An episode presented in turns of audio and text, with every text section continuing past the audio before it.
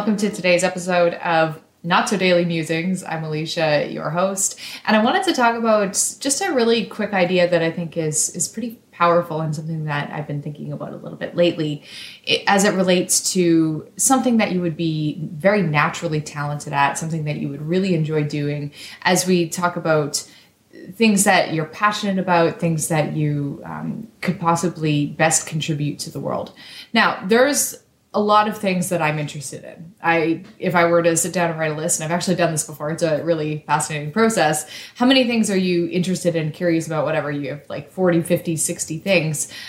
The thing is is that being interested in something versus being adept or just sort of naturally gifted at something is a totally different ballpark. And I think what the difference is is how obsessive you get about the details.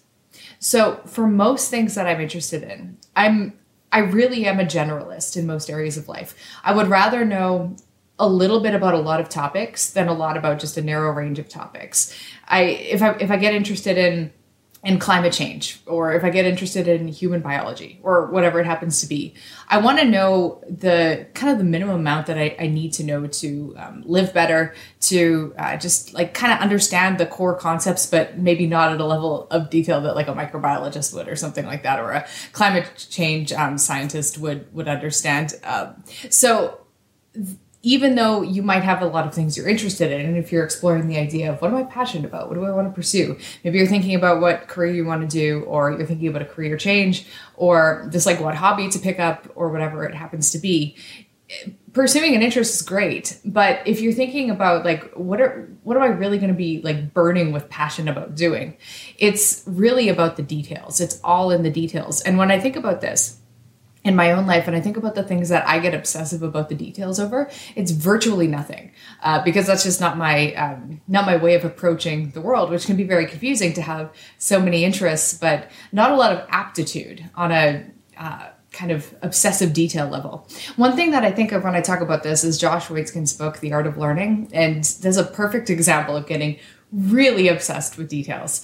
Uh, like the way he discusses chess and the nuance of chess.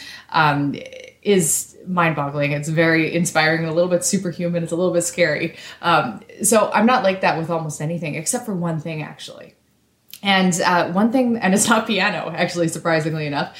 I feel like I can get obsessive about details with piano um, by brute force. So I've spent a long time playing piano, and I've spent a lot of time practicing. I've prepped for exams, I've done all kinds of things. Um, I've taught piano, so I'm very trained to detail and nuance, but I'm not naturally obsessed with the details of piano in the way that someone who would be like a masterful performer would be which is why i'm never going to be a masterful masterful performer at the piano.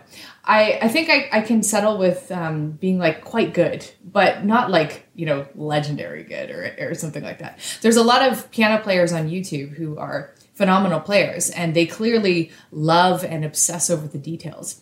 Now, it's not that I don't love the details of piano, but it doesn't come as naturally to me as something else. I can force myself to do it, but forcing yourself to be detail oriented is not the same thing as loving the details and naturally, curiously throwing yourself into the details. And the thing that I do that with is singing. And um, maybe in some aspects, uh, another thing that I get obsessive about details on is not just vocal delivery and performance, but also creating melodies.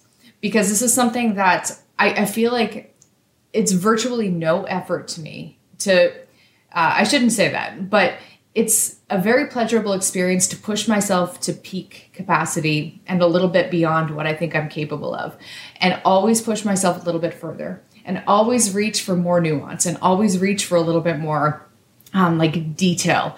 It, it's not a brute force labor of love. It's something that I just do because of there's a love behind that. So the love uh, for singing creates this obsessive uh, focus on details. Now, it's very important to note that you can love singing and not have a knack for sorting out the details of singing, and uh, that's fine. That's like a general interest. So I might have a I don't know, I might I might love reading about climate change, but that doesn't mean I have a knack for like understanding or obsessing about the fine details of it. It's totally separate. It's like the next layer of your passion is um, is that obsession for details. Um, so just because you enjoy doing something, I don't think that's quite enough when you're considering, okay, what am I super passionate about? What am I really talented at naturally?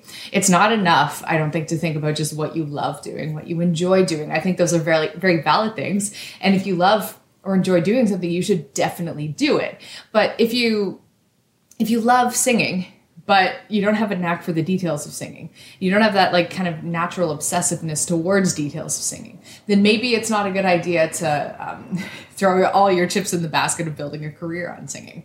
Even though I, I find myself to naturally be um, obsessive about details as a in regards to singing and uh, writing melodies it like even i haven't thrown in all my chips in the in the arena of, of staking my career on singing it's just something that i really love to do now one one thing you'll notice with the things that you get obsessed about is that your progress in this arena is inevitable and unstoppable.